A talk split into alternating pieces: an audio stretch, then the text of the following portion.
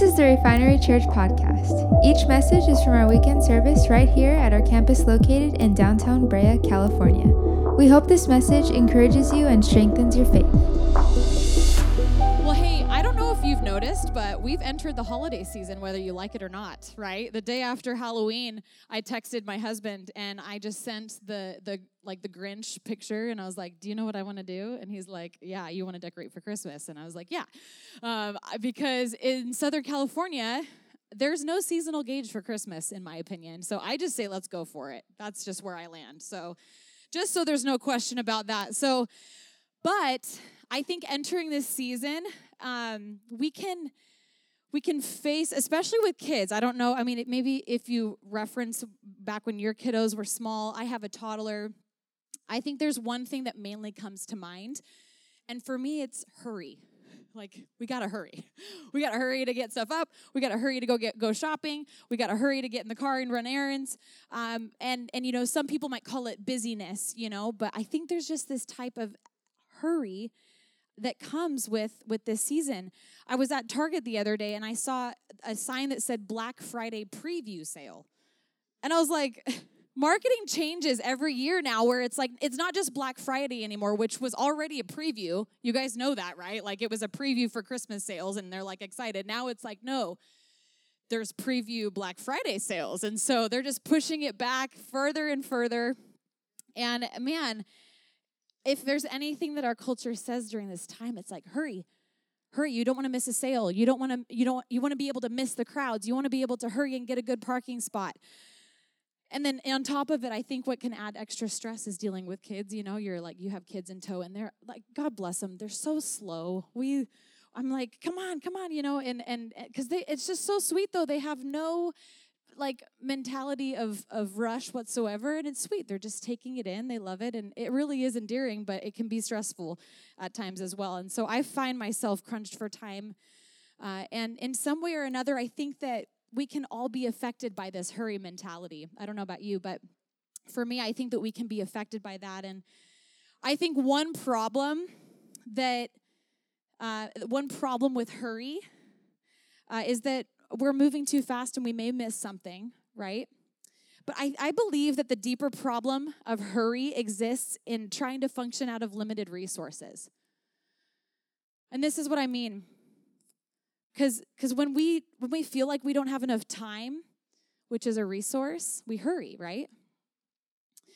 And so that's what I want to talk about today. Um, is is this this feeling of limited resource this feeling of hurry and and maybe how jesus addresses this for us you know but when we are in that mentality where we don't have enough time we look for shortcuts right? Uh, we tend to overlook others and get ahead. I know that this last couple of weeks i've been just like going going going and i've had moments where i'm like oh my gosh i hurt that person's feelings or oh my goodness i missed this thing at work and i just completely spaced or you just start to like either let yourself down or others down and and it's just really unfortunate right? We can even have this me first mentality that can come as well. I was i've been on a couple plane rides the, over the last couple months and i just have to laugh because no matter where anyone's sitting on the plane what does everybody do the second we land everybody stands up. Like, I, like if they're in the back of the plane, everyone's like, "All right, my turn. It's time to get off the plane." You know, it could have been just like a forty-five minute quick flight, but no, everybody needs to get out. It's this me first mentality, and I find myself being a culprit of that sometimes as well. Um, I'll admit as well that I on the freeway when there's two lanes to to go to the light. You guys know what I'm talking about. To go up to the light and you got to wait to merge onto the freeway. I'm looking for the shortest lane. I'm like, which lane is shorter because I'm going to beat this guy out, you know? It's like what is that like a millisecond time? Like it's it's not that big of a deal, but I have this hurry mentality that can that can take over. And many times it forces us to make compromises. Maybe you can't make a stop. Uh, maybe you have to, you know, to say no to something that you would rather do, and, and maybe you have to let someone down. And it can really leave us being frustrated and disappointed. I've found myself there many times too. It can affect our relationships, our attitudes, our day to day. And I honestly, I think unfortunately, many times it's our relationship with Jesus that can be the first to be placed on the back burner too when we hurry. Um, we may end up having to make a decision where we feel like, okay, well, you know, we just can't go to church. We're just going to go to church like once or twice this month. Um, that can sustain us, you know. um, you know, maybe it's that you're skipping devotionals or things like that that can like really pour into you. And Dallas Willard, a pastor and author, once called hurry the great enemy of spiritual life in our day. And I have to agree. Because if the enemy can't get you to turn away completely from God, he'll want to steal your attention from him. Because he has come to steal, to kill, and destroy, right? He wants to, to take that away from us. And so, in light of this, would you open up your Bibles with me to John 6, 25 through 35? I always pull it up on my, I have my phone app, you know, so if you've got your phone on you, um, feel free to do that as well. I'm going to share with us uh, John 6, 25 through 35 in the Passion Translation. Um, Jesus, just to set this up for us, Jesus had just done a miracle where there was these crowds of people that have have followed him and he he there was like 5000 men and their families. So there's thousands of people that are there. He fed them bread and fish. He multiplied a short amount a small amount of food and everybody was able to be fed and filled and then afterward, he went by himself to pray and just be by himself. And the crowds kind of dispersed a little bit. And the, his closer disciples um, were like, Well, we don't know where he went, so we'll just go across the, the Sea of Galilee. And so they went across the lake. And the next morning, Jesus, or that night, Jesus had met them across the lake and then the, the next morning the crowds were looking for him again they're like where's that guy where, where that guy that fed us really is where did he go and so they sought him out again and they found that he was across the lake. They like put it together. So that's where we pick up in verse 25. It says, When they finally found him, they asked, Teacher, how did you get here? And Jesus replied, Let me make this very clear. You came looking for me because I fed you by a miracle, not because you believe in me.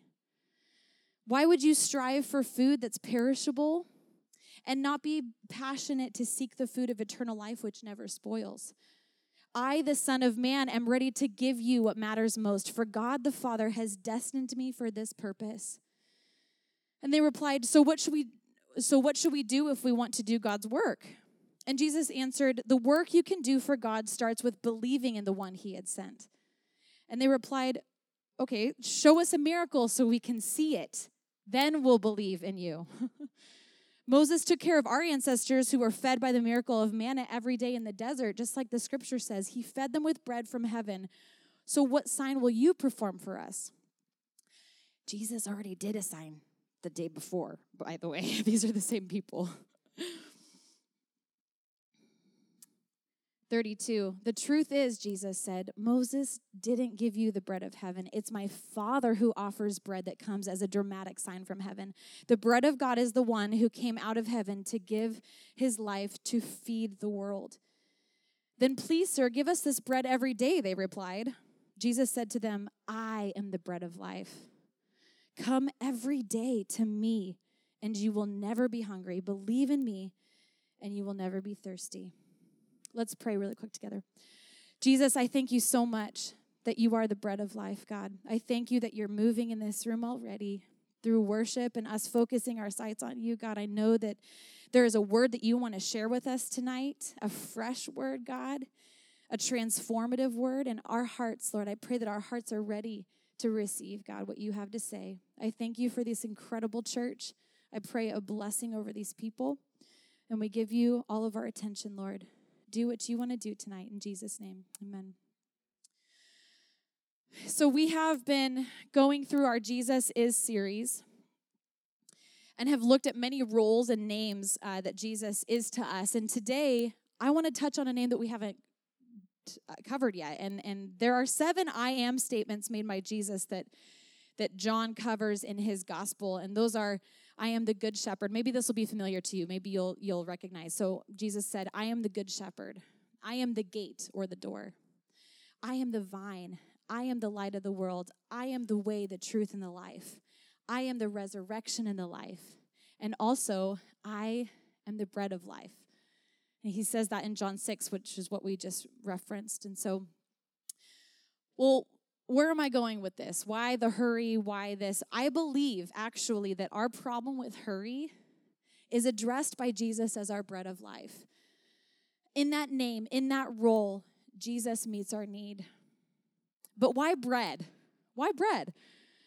Uh, you know, Jesus often spoke in parables stories that are that illustrate a certain lesson and oftentimes those listening had a veiled understanding of what jesus was actually trying to communicate and we see this with the scripture i shared earlier we could kind of grasp through that that they were kind of struggling to get what he was trying to say so i want to look at this illustration of bread because i believe jesus wants to encourage our hearts this evening and speak something to us through this name the bread of life when jesus chose this name I know he was being strategic. He's strategic in all that he was intentionally sharing with people. Bread, in all of its various forms, is the most widely consumed food in the world. And we all know, can we all just agree it's like delicious, you know? And I'm really, I, I will apologize ahead of time if you're gluten free. I'm so sorry because we're just going to be talking about bread all night. Um, but yeah, it's it's the most widely consumed food in the world. Bread without leavening is known as flatbread, and it's the most closely related to humankind's uh, first breads that they would have made. I mean, this is thousands and thousands of years ago. Examples of this would include um, pita, pita bread, naan. It, oh, I love naan. Um, and then tortillas, my husband's favorite. uh, every culture, if you think about it, has some form, right? We actually mentioned this last week as we took communion. Pastor Kelly brings this up. Every single culture has some representation of bread. And I love that. Leavening or the adding of yeast and, and refining flour, both were ancient processes. Both are referenced in scripture multiple times throughout the whole Bible. And in the Gospels, bread or the Greek word artos, I don't even know if I'm saying that right, I'm really sorry, but um, is used 57 times in the Synoptic Gospels. So that's Matthew, Mark, and Luke. And 24 times in the Gospel of John, which is where we read. And I'm pretty sure that that's because of the discourse while he's talking to these followers who are asking him about this.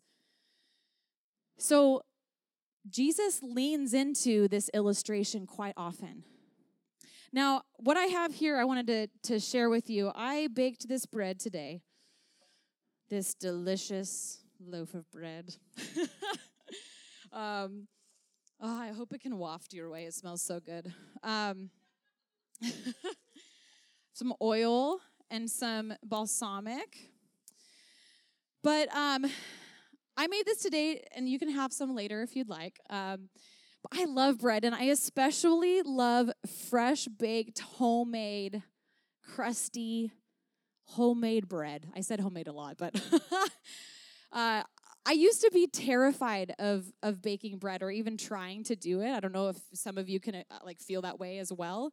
Um, but after doing it a couple times, I'm feeling a little bit more confident. I'm no expert by any means, really.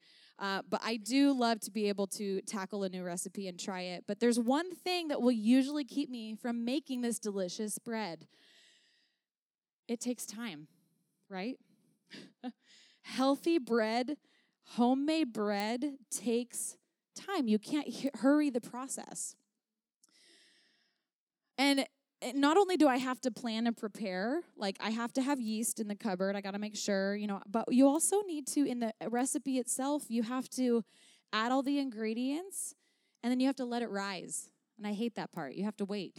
and it's not just like, oh, for just a little bit of time, it's like hours. So, and then even some recipes too, which I've I faced this today are like, yeah, okay, now put it in the fridge overnight. So like you're just done with that recipe if you didn't plan ahead, you know, if you wanted it that day. So you're just like without bread. So um, there's certain recipes, of course, that that you can have rise a couple hours, but either way, you have to wait. You have to be patient, right? Then once it's risen, you have to do a couple other things, and then you have to still bake it. It's not done yet. But when I have an afternoon, when I have time to be able to do it, when I plan ahead, man, it's just like the results are so satisfying. Your home smells so delicious. My husband appears out of nowhere, you know, and he's like, "Hey, smells great. Let's have some bread." Um, and it's just, it's just the best. It really is. It's just the best. And so, I feel like this picture of bread. It just reminds me, it's like us with Jesus. When we slow down, when there's that margin in our lives, we can meet Jesus and see him clearer in our day. Now, these this crowd of followers that was talking with Jesus, they were kind of in a hurry it sounds like. In verse 28 it says that they had replied to him, "So what should we do if we want to do God's work?" And Jesus answered, "The work you can do for God starts with just believing in the one he has sent." Which basically what he means is have faith in me, in who I am, what I say, what I do, how I live. Have faith, believe in me. And they replied, Show us a miracle so we can see it, and then we'll believe in you. You see, they wanted a sign because they wanted to hurry past a relationship. They wanted to take a shortcut so they didn't have to work out faith in relationship with Jesus. And it may seem obvious to us as the readers when we're reading this, like, yeah, they're dumb. Like, why are they missing out on this? You know, sometimes I engage with the text like that in a very scholarly way. but man, haven't you been in a circumstance where you just wanted Jesus to just, I don't know, do a answer a prayer already or do a miracle in your life or God, can't you just speak audibly to me so that I know that you're there and then I'll trust in you? then I'll place my faith in you. Gosh, I've, I've been there before. But I think we can miss out on the very thing that we desire most when we treat our relationship with Jesus in this way. In fact, in verse 66, after this long discourse, I only shared with you like what, 10 verses, but it goes on and on and on. He goes back and forth with these followers. And by verse 66, it says, from this time, many of his disciples turned back and no longer followed him. Some people couldn't hang, they just couldn't get on board. They just they weren't getting it and and they weren't they just they couldn't do it. But Jesus wasn't concerned about being misunderstood. He sticks with the truth and he keeps trying to help those who get it, right? And he, of course, loves those that, that walked away. He died for them, right? He died for all of us. But when we respond to Him, when that light goes on and we realize our need for Him, that our limited resources aren't enough, we create margin and we run to Him. We ask for Him to speak and we enlist that faith to believe in Him, not only for eternal life, which is what He's talking about in this passage. Like, yes, believe in me, you'll have eternal life and salvation, but also meets our everyday needs. It's ongoing. It's, yes, that one time salvation and eternal life, but also our needs day to day. This is the relationship that Jesus wants with us, that abundant life with Him. And that, I think this is why He says that He's the bread of life. Verse 35 says, I am the bread of life. Come every day to me, and you will never be hungry. He challenges us to look to him in faith, but there's still more than I think he wants to show us. And so there's there's three more things that I want to share with you that's based off of bread. And so if you'll just kind of deal with me with this extreme illustration, I would love to continue to just kind of d- dive a little deeper with this, but the first of which is bread brings nourishment. Now, you know, some of you are like, no, carbs are bad, and like, oh, you know, this whole thing. But listen, carbs aren't bad, uh, moderation, but also, um, like I had mentioned before, bread is the most widely consumed food in the world, and we need carbohydrates for energy, right? And yes, there's unhealthy versions of bread. People might have allergies too, like I, of course, you know, these things, but my point in this is that ancient grains, whole wheat are good for you. They're heart healthy and and they can do amazing things for you. They can bring nourishment. In fact, I brought this as well. I um I don't know if you've heard of Ezekiel 4 9 bread. Um, but I have to read this real quick. Ezekiel 4 9 sprouted grain bread is inspired by the Holy Scripture verse. Take also unto thee wheat and barley and beans and lentils and millet and spelt and put them in one vessel and make bread of it. We discovered when these six grains and legumes are sprouted and combined, an amazing thing happens.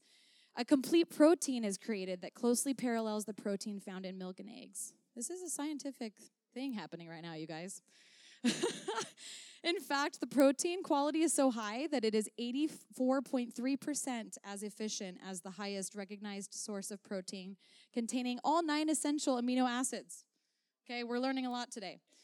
There are 18 amino acids present in this unique bread from all vegetable sources naturally balanced in nature. Ezekiel 4 9 bread made from freshly sprouted, organically grown grains is naturally flavorful, bursting with nutrients, rich in protein, vitamins, minerals, and natural fiber, and with no added fat. Try it served warm. Of course, it's going to give us that suggestion, right? Um, and then it says, the, This biblical bread is truly the staff of life. Probably more than you ever really wanted to know. Uh, but I wanted to read that because it just kind of it it it helps just bring to light that there's nourishment. This the scripture was onto something, right? Even people I, I don't know if they believe in the Lord or like no, but they created a company out of it and they're they're selling some bread from it, which is great. So um, but listen, I believe that that Jesus using this is saying, yes, bread brings nourishment, just like people that were listening to him could identify oh, okay, he's saying he's the bread of life. This bread, what does it do in my life? Well, one thing is it brings nourishment. And I think that Jesus also wanted us to know that it brings spiritual nourishment as well. Because just as he's talking in the in the physical, there's that spiritual meaning as well. Jesus, um, when he was sent into ministry, he was baptized and then and sent into the wilderness and he fasted for 40 days. And the enemy came and tempted him. And the first temptation appeals to Jesus as God's son. If, if Jesus is God's son, surely he can miraculously provide bread or food for himself. He was really hungry at this point. And so Satan, knowing this, is like, hey, why don't you just, if you're really the son of God, why don't you actually just make bread for yourself? And Jesus responds by quoting scripture in Deuteronomy 8 3, and he says, One does, does not live by bread alone, but by every word that proceeds from the mouth of God. We can't live by earthly bread that only lasts so long. We live eternally and abundantly and spiritually by God's word. We are nourished by it. When we go to the word, when we spend time in the word and know it, that's how we're nourished. And that's what Jesus was pointing to in this. And so, bread brings nourishment. Bread also portable, shareable, very simple, right? But but this kind of dawned on me. I was like, I didn't know if, as I was doing my research, if I would want to share this, but this is a major point, I think, especially for those that Jesus was talking to in the context of Scripture. They needed something they could take with them on journey, on a journey to, to walk somewhere. They needed something that was shareable, that they could pull apart and share with other people, with, with major communities that they were around. It was a different type of culture that we exist in today, right? So this was huge. It was convenient, it was easy to share. And when we spend time with Jesus, it's not just for us. It's for us to share. It's for us to take with us and to have it overflow into our lives and toward other people. Right? I, I loved that little piece to this. And thirdly, bread isn't meant to last for weeks, months, or even years. And if it is, then I wouldn't eat it. um, this Ezekiel bread, um, I had read online and stuff that you're you're supposed to have it on your counter just for a little bit, but actually they encourage you to store it in the refrigerator um, or in the freezer because there's no preservatives. Um, preservatives aren't the best for us, and um, and so it's not supposed it's not meant to last long. And you know, carbs give us that boost of energy, but you can't depend on that same boost from that one time of eating something and gaining that boost for days, weeks on end, right? When God provided the bread from heaven for Israel in the wilderness, once they had left Egypt, uh, the manna, that bread from heaven that God gave them, if they tried to collect it and keep it for the next day, it was already rotten. It was just gone. It was meant to sustain them for that day. So I love this picture that Jesus is giving us that yes, He's the bread of life that sustains us and gives us eternal life, again, in that moment. But also, it's meant, he, he, relationship with Him is meant to be daily and ongoing, to sustain and fill us each day. There's a, a pastor and a speaker, Havilah Cunnington that talks about this when she says, We weren't created to be fed once a month or twice a month. You know, sometimes it would be nice to even take weekends like this and to have that sustain you, but that's not even what this is meant to do. This is meant to celebrate community and to celebrate what God is already doing you and doing in you in your time with him throughout the week, right? But many times we switch it. We don't see it like that. We aren't satisfied from that one meal for a whole month or that four meals for the whole month. And when we face the enemy or we face challenges, we have to go to secondhand knowledge. And this is what she meant by that is basically what other people say, or maybe what Instagram says. There's so many great memes, you know, that really could just speak into your life right now. no, it's like we look to Dr. Phil or to Oprah or to people that are these celebrities in our culture, and we have this secondhand knowledge or even what other people say, but these don't fight to win. James 1:22 says, "Be doers of the word, not just hearers. Creatively get the word in your life and, and do it." I love that. But it's also convicting, right? But then we have something to fight with that's lasting the Word of God, that daily bread. Because secondhand knowledge will never equip us to do and accomplish what God has called us to. It just won't. It doesn't last, and it's not meant to last. But God's Word and spending time with Him, it does last. So, as we wrap up this evening, I just want us to reflect on our own lives What's God saying to you tonight? What, what is He prompting you? You know, maybe He's asking you to create margin in your life. Maybe He's showing you areas that need to go, that have just overwhelmed you and have taken up time, and it's just filler and it's just like an easy decision, but He's asking you to just cut that out of your life to create that margin. Maybe He's asking you to commit a specific time with Him, no distractions. As a, as a, a mom that's working a couple jobs and has a toddler and the home life and just all these things going into the holidays i know that this is one area that i think the lord is i know the lord is convicting me and is like yes i do spend time with him every day but i think i need to make it a little bit more distraction free he's calling me to making sure i get those times that are quiet that are yeah, distraction free. And so I know that's something that that I'm wanting to do more and more. Maybe he's asking you to stop asking for a sign before you trust him. Maybe he wants you to lay those worries down. Or maybe he's gently reminding you that the way that you're trying to fight a battle that you're facing isn't working because you're working off of limited resources. He's asking you to get rid of unhealthy habits, that bad manna, that rotten bread that you've been trying to live off of. Your own const- control, your own strength. Although that may get you so far, it, it can't last, right? And allowing others or culture to dictate how you deal with a circumstance. Now, I don't it's not bad to be able to get that advice and get that discernment um, from people and wise mentors. But what I'm talking about is that ongoing are you still spending time with Jesus? Do you know him? Do you know what he's saying? Do you know that truth that he's speaking to you, especially about your circumstances and your situation? When we take ownership of our spiritual lives and make time for creatively getting into the word, Jesus, our bread, having that be a daily thing, we see life become more abundant. We see life become more fulfilling and meaningful and purposeful. We're equipped to face challenges with His truth, to know where you stand, to know your values. And we're able to pour out into others as well, right?